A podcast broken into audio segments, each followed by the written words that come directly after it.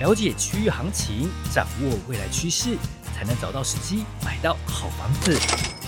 欢迎收听《我要变有钱》，然后这一集啊，我们一样是来聊一下大安区这边的房子哦。不过因为大家觉得说买大安区真的很难下手，所以呢，今天我们要来请到一样是我们的房仲专家，我们的博胜哥。哎，大家听众大家好。博胜哥，我们想请教一下，就是说未来啊，这一大安区有人觉得说买房子下去啊，到底是不是很保值？可不可以跟我们分享一下，它未来的这个房市的趋势大概是怎么样？这样子。其实，在上一集有提到，就是我们讲大安区哦，它会保值的一个原因，就是它长期一直处于供不应求。嗯，那其实最最根本的原因就是说，这里本来就是一个高度成熟的区块，所以不会不会有速地呃空着在那边。让人家去竞标或去让建设公司去买，比如说你要取得这个原料，你必须得很辛苦的去呃挨家挨户的度跟整合，很非常的旷日费时。嗯，所以比如说它呃在这一区来讲的话，房子一有就会被抢，不管是新的旧的哦，这个这一区的状况是这样子。那又以现在整个未来的趋势来看哦，那我们。呃，反观这几年呢，其实呃，全世界印钞票嘛，游资那么多，嗯，那热钱又流窜，那其实在于我们的房地产来讲的话，比的就是地段，地段，地段，地段，大家都这么说。对对，对。那好的区位一房难求了。那如果说呃，在我们讲通货膨胀，或者是说呃东西像东西越来越贵的前提之下，哎，你会发觉说。欸、怎么奇怪？很多区域都莫名其妙就涨上来了，去问就觉得哇，怎么变这么高啊？嗯，哦，那像我们这样精华的地段，那一定会涨更高，就是一定会被堆叠上去。嗯、哦，这就是呃，现在以目前比较客观分析的一个趋势哦，缺工缺料，然后我们讲说油资太多，热钱太多，嗯，那物件又变少这样子。哎，不用跟到所以我们大安区这边啊，就是从以前到现在面临到一个状况，就是说他的出就是民众他的房子出脱的状况很少。那实际状况真的是如此吗？呃，没有错，因为。这里我们讲说，就是它的一个机能，它的一个呃整个生活的所有的配套，包含交通啊，包含休闲啊，哦，包含我们讲教育啦，这个最重要的。嗯、其实现在很多很多人哦买房子是我们讲说孟母三迁嘛，嗯，嗯，哦，就是为了可能好的邻居、好的学区而去做哦比较大的整个大举搬迁的一个一个改变哦。所以像我们这边大安区整个就是台师大。对，然后还有各各种大学，然后包含呃比较明星的学校，像有统计过台师大通常入学的人，他们的小时候都成长都是在大安区哦，真的哦，哦，那对对对，这是有经过统计的，就是说这里的学校它比较。能够升到这样的一个一个名校这样子，对，哎，不用跟我们请教一下，嗯、我们刚才讲说，就是大安区里面，它有一个最有名的，就是说它的这个学区的这个品质都很好，所以在我们的这个大安区里面有几所大学，可不可以简单跟我们介绍一下？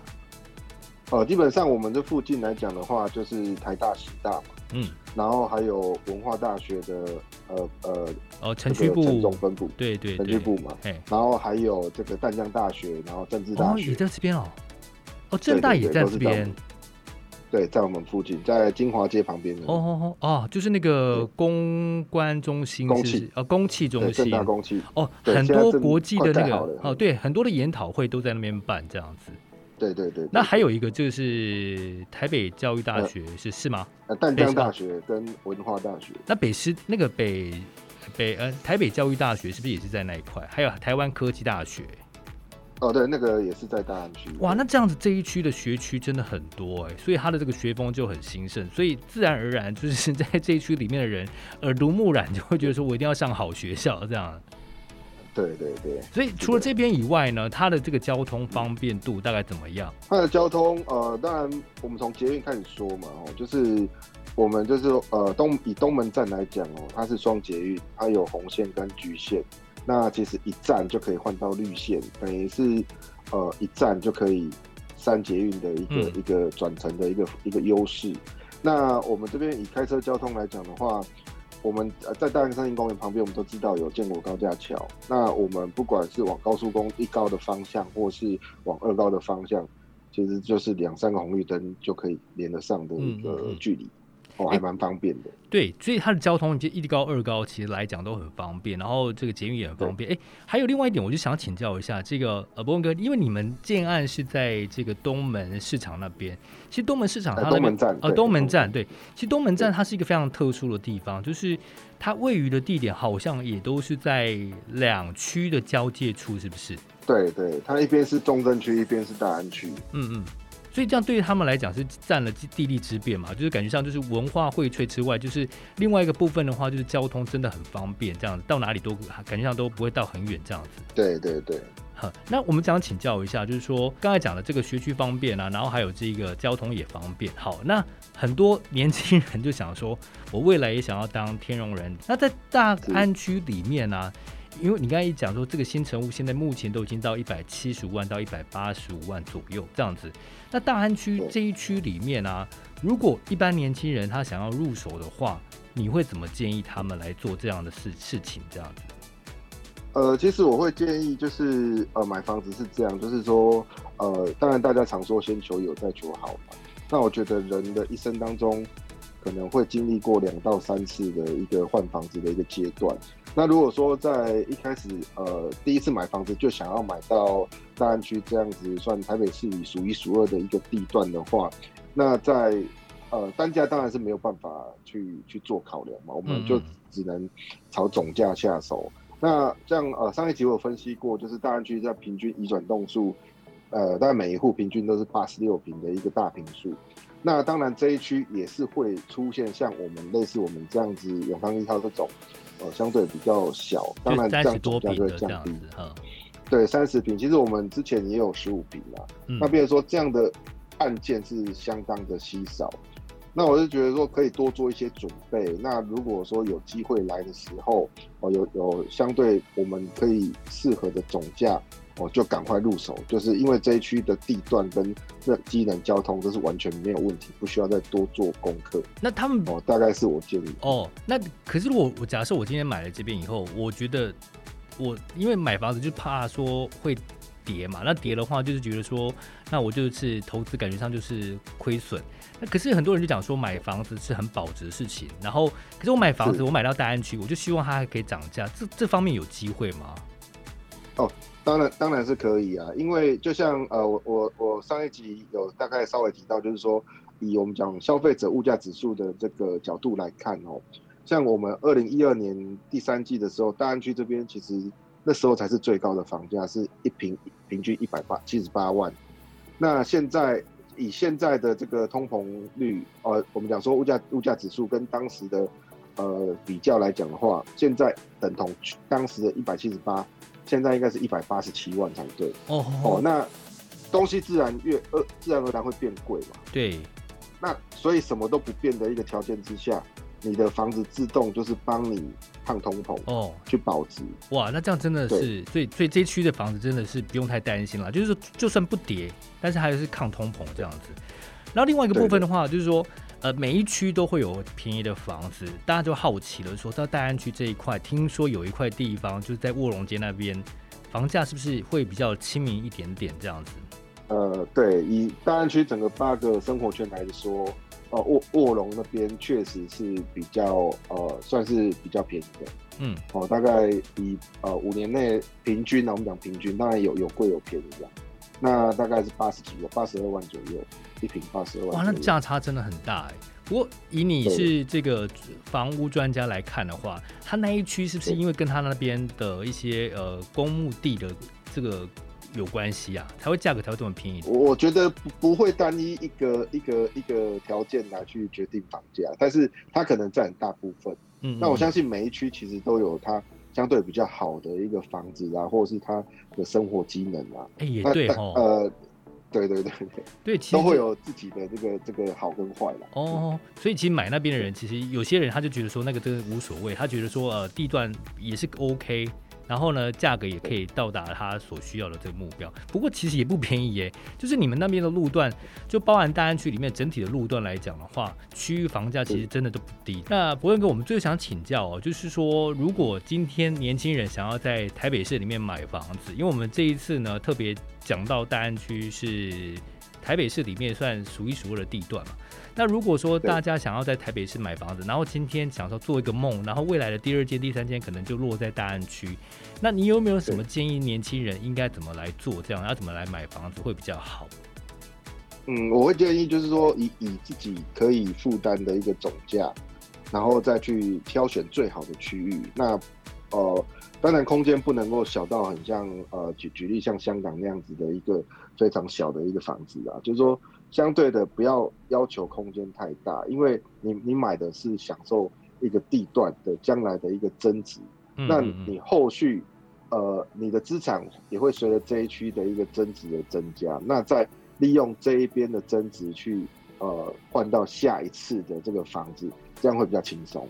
嗯，那有没有说它的？贷款，它的这个贷款成数不要超过薪水的多少比例，这样会比较适合他们。其实台北市贷款成数，呃，基本上以现在新建案来讲的话，一般都会讲说，呃，大大平数会讲六成，那比较中小平数会讲七成、七五成，比较不会人家直接讲到八成。对，通常会讲到八成都是，呃呃，中古屋啦，或者是新城屋啦，嗯、就是已经完成的这种。哦，新城屋都可以到八成，对。呃，当然还是要看条件，就是说。还还是要看呃地点跟我们讲产品的规划。如果假设你今天是呃七千万、八千万、一亿的房子，基本上银行也不敢借你八成，因为现在政府就有管控。对对对，还算豪宅嘛，就是台北市好像是六五六千万也算就像豪宅。呃、七千万，七千万，哦，现在哦，他哦别间啊别的县市是五六千万这样子。对对，对，对，对，对，台北市是七千万哦，所以台北市七千哇，这七千万在哦。这七千万的豪宅的标准，在台北市居然也可以不一样，那差很多哎。对，其实要台北市要超过七千万是很很简单吗？对，蛮容易。哎、欸，所以你们那边，哎、欸，我就蛮好奇了。所以你们呃，你们说你们的这永康一号，你们永康一号，你们现在最大的坪数大概多大？呃，目前呃可以卖最大是三十坪，三十坪，所以它总价就是没有到大概五千。五千多万哦，那真的是擦边球，就差一点，就是层数就不能带到那么高了。呃，我们可以一可以啊，我们带七成啊。可以带到七成，哎，可以带到八成嘛？如果按照这样子，应该还没八成交屋，应该是呃客客户条件好的话。应该是没什么问题啊，嗯嗯，就是不会被限制啊，哦，不会被这个法令所限制住。那你们那边目前就是最小的嘞，最小现在几平？我们当时规划有十五平，但是现在都已经完售了，十五平已经完售了。哎、我蛮好奇的，就是你们那个永康一号，你们这样子单栋的嘛，对不对？我们一栋，对，哦，一栋，那几户啊？总共十四户住家，才十四户，一个电梯。对，总共才十四户而已，哇，那这样子真的就是难怪他你们那边单坪的建筑成本会比较高，因为就只有十四户而已这样子。不过大家好奇，就是一般来讲的话，像我们这种十四户单栋的这种近案，现在在台北市这样子来讲的话，它会比较受到欢迎吗？还是说像那种集合式建建筑的上千户那种的话，比较受到大家欢迎？呃，这上千户在台北市基本上不可能了。嗯嗯嗯。那现在不可能。我们讲说。不不可不可能，你上千户至少你你你的基地面积至少也要千平啊，上千平啊，有点像是什么呃三峡大学城那种感觉这样子。对对对，台北市没有这种腹地啊。那那几百有没有机会？哎，有有有有，因为南港那个它这边有一块从化区，它最近也在盖大概三四百户这样大户的。然后另外一边就是它的社会住宅有在盖上千户，不过另外来讲的话，就是有人就喜欢这种独栋的，然后户数少的。对，那这种的好处是什么啊？其实它的好处就是说，它不会有太多多余的一些呃设备设施去养护，那邻居相对的进出会比较、哦、比较单纯会更单纯。哦，尤其像我们现在这种呃比较疫情期间呐、啊嗯，那其实大家都尽量不要出入，不要遇到邻居，当然是最好。所以像我们这种单纯的会就会会会比较比较保险一点哦，因为户数不多这样子。对，大家都认识。想要请教一下，就是大家很关心的，因为你刚才讲说你们的房子大概是五千多万，然后呢，就其实这个价格其实如果再平数再大一点点，其实你们的总价其实也算蛮高的，已经到豪宅等级。那你们这边的这个管理费大概是未来规划大概是多少？呃，其实我们管理费一平大概抓一百八十块啦。嗯嗯，那也也是算还还好，因为我们我们现在预估是呃抓大概刚好再多一点点，也不能抓太少。嗯，那我们也不会说因为销售故意去抓低，这样到时候交屋的时候，其实也也会有也会有问题啊。嗯，到时候一百八乘乘上我们平数，其实加停车位一个月就六七千块。哦，加停车位可以。哎、欸，博文哥，因为我们对这种其实不太有概念，因为我们离豪宅的这个等级太太遥远了。那我们想了解一下，就是一般来讲的话，我听说像是在这个地保一间的房子的这个管理费，一间可能会到两万多块吗？还是多？对，人家一平好像是四百吧，还两百。是哎，四百的样子，我好像有听说过。哦，四百块样子，四百块，哇，那真的五十平也差不多就两万多块哦。对，哎，最小地宝最小好像是 也没有五十平的，哇，两百多平哦，四四两百四百，我有点忘了。哦，两百，天哪，两百多块，哦，那就不止两万多块了哦，那更感觉上更贵哦。所以你看，豪宅买大房子其实。摆摆这个就没有没有好处啊！对啊，你现在又被限贷，然后你的养护又贵，嗯、那出租又不划算，然后借那个借钱当然就因为限贷也没办法融资嘛。嗯，不是曾经有个笑话，不是讲说，就是就算你买得起，就是人家免费，就算人家免费给你住，不不收你房租，就是可是连那个管理费你都付不起，这样。对，没错。所以 哎、欸，那你们这边你们这边还有个好处，就是管理费大家还是付得起，哎，五六千块。是啊，是啊。那另外的部分的话，你刚才讲到说，呃，这个管理费大概是五六千块，加上停车费。那我们还也想要问的就是说，他付了这些管理费的话，那一般大楼现在的大楼付了管理费，你们那边的有一些附加的这些服务的话，有哪一些啊？一般大楼的管理费主要最大的呃开销就是在呃人事成本。就是人的这个薪资的部分是最高，那其他当然包含我们的公共电费啦，或者是说我们的公共电费也包含了电梯啊，然后呃一些什么水帮浦一些一些设备所需要的电，然后还有呃电梯养护啊这些的费用。嗯。那你们那边垃圾，因为大家蛮好奇，就是一般现在很多的大楼都会有一些垃圾的管理，你们那边垃圾管理是什么样子的？我们垃圾一样是在地下室会有。呃，所谓的这个收收藏区嘛，嗯，哦，那个储放区，那一样会有所谓的冷藏的一个功能。哦，现在你们哦，现在新的大楼都听说都有冷藏的功能呢。对，就是你住大楼不需要去追垃圾车。哦，哦，所以也不用担心会发臭嘛，就直接放在冷藏区这样子。对对对对对。哦，那另外还有哪？是很多人想要换房子的一个主要原因。对啊，很特别。嗯，所以所以你们就拿楼下这样子，然后就有个冷藏区，然后就会管理垃圾。而且二十四小时你都能丢，你你不用担心说像台北市呃住公寓的，你就是那个时间，这这垃圾车来你才能去丢。嗯。那另外的就是那水的部分呢？水其实也是台北市的强项啊，台北市基本上是吃翡翠水库的水，所以这边的水质相对的会比较好一点点。那我们当然社区也是自己会有。呃，净化水的一些功能啊，嗯，然后我们室内也是给到呃，我们讲说可以直饮水等级的这个呃滤芯，真的假的？包含到加热器，对，啊，还有加热器，对，就是说你在家里都不用装热水器，即开即饮，就是水龙头即开即饮哦。对，出就直接出热水，真的假的？泡面的话，你就直接水龙头打开就可以了。认真，这个很难想象，我第一次听到这样的一个设施，就是你的意思说，就是大楼的管理设备里面，它已经有滤水器。然后呢，也有加热器，呃、这是建设公司的标配啦。对，就是你在呃大楼本身自来水进来的时候，会有一个过滤装置。对。然后抽到顶楼水塔，再下来的时候，到你家里面，你要呃厨房的部分，你要还还再经过一个过滤，就直接可以喝了。哦。有两道过滤。哎，这个都是呃你们那一栋建筑物里标准配备，不用再加了厨房就对了。对呃、不用不用。那热水的部分，考虑到空间小。哦。嗯那热水的部分呢？热水就是经过那一台加热器，哦，所以是同一个水龙头，变说有一个冷水、热水，也就是说你水龙头呃你呃厨房的水槽，一个是洗涤的，嗯、另外一个就是喝水专用的。那喝水专用也有冷水、热水。哇，这这真的很强哎！现在建筑公司可以到达这个地步，真的是很夸张。其实这部分是比较。一市面上建设公司比较少去附赠到这一块，嗯，其实呃，我们跟厂商聊那个这个东西，其实都还蛮普遍的，只是一般买房子很很普遍，没有啊，因为其实我像我其他的，我之前在汐止也买过几间新的新建案嘛，对。可是好像都没有像你们这种设施哎。不过我觉得还是一分钱一分货啦。对，你像我们这个建案，这个冷气也是室内室外机都给啊。嗯，哦，原本对对对，像上一集有提到说，你们这个建案就是原本就已经都有了这样。那哪一个牌子的？会会很便宜的牌子吗？哎、欸，日系啦，日系啦，哦，日系。因为感觉上那个说什么是呃什么冰冰点啊，还是什么？哦，没有没有，我们我我们因为这是节目嘛，不要不要为某家去广告，就日系的一线品牌。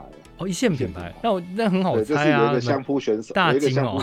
那个、好，你没有讲，因为他没有付你钱，他没有付你钱，你不能讲。但我可以先讲，应该就大。哎，那大金真的是品质有保证。哎，好，那不过跟我们还想知道，因为你刚才讲了这么多，我觉得你们大楼好特别。那你们那个停车位了，你刚才你因为你前一集有讲说你们那边有那个机械车位，是全部机械车位吗？对，我们是机械车位。那我们因为。呃，整个基地面积的一个规划的一个现况哦，我们没有办法去做坡道的这个面积，嗯，所以我们是采用哦机械仓储式智慧型的。对，你真的讲到重点，因为一般的那种，我之像我现在自己住的那个大楼，它里面的那个停车位哦，它是一个停车位，然后加三层，加三个，可是因为。它那种没有什么隔间，它它没有特别的防护措施，所以你车子停进去，你就觉得人在里面好压迫，感觉自己自己随时会被压扁。所以你刚才讲那种货柜式，我觉得那种是不是比较安全？因为大家很难想象，你可不可以帮我们比较详细的描述一下那个大概是什么样子，让听众比较好了解一下什么叫这个货柜式仓储的管理？其实我自己的房子也是跟你一样加三层，很可怕，你不觉得很可怕吗？我每次进去开车，我都觉得我自己会被夹扁的。而且常常听到车子掉下来，啊就是、有恐惧感。那我们机械仓储是就比较没有这个问题。当然，你说安不安全，其实都是在于呃整个机械设备的养护啦。那其实有人在使用，它就比较不会有问题，就像电梯一样。嗯，对啊。那我们机械仓储的一个形式是这样，就是说我们只要在一楼的平面哦，把车停好到停车板上，那我们人就下车了。我们只要按按钮，按遥控器按钮。它就自己下去运转。哦，所以其实这个这个好处是说，我们不需要去绕车道，因为有的时候基地太小，你车道太，我们讲说它的回转的幅度太窄、太太小的话，哈，那个开起来其实压迫感是很重的。所以你那个感觉上，你们那个方式是不是很像，就是我们那种呃贩卖机那种感觉，就是他把你东西收进去，他自己就是 AI 人工智慧，把你停到该停的地方去，你人都完全都不用进到里面去，对，就不用理他。哦，哎、欸，其实现在好像有一些比较高科技的这个停车场，它好像也是用这种方式。所以，我们这个其实是电脑自己控制，它的出车时间我们也是大概控制在最长最长四分钟。它是、哦、呃，等于是随机版，就是说哪一个空板会优先出来。它不会说啊，就是固定位置没有，它是随机的。哦，那我要怎么取车啊？它是认遥控器的，就是你遥控器它会每一次都记忆一次这样。哈哈哈，哎，所以完全都不用输入号码，什么都不需都不需要，不用输入什么我是 A 几几的，我这样也都不用。不用不用不用不用。哦，那真的很跟你的遥控器。那真的很人工智慧，那真的很厉害。我们最后再问一下波胜哥，你自己有没有很羡慕这样的房子嘛？你自己，因为你刚才说你也是住那种大楼，你自己有没有很羡慕这样的房子？对，對老实说，在这地区其实，哦，真的是，这是梦想啊。对啊，有钱当然 有多少买多少啊。好啊，好啊，有梦最美。那我赶快多赚点钱，我们来买这间房子好了。好，文哥，今天很谢谢你帮我们分析一下这么多的资讯，也感谢你来上我们的节目。好，那我要变有钱，跟大家说再见，拜拜。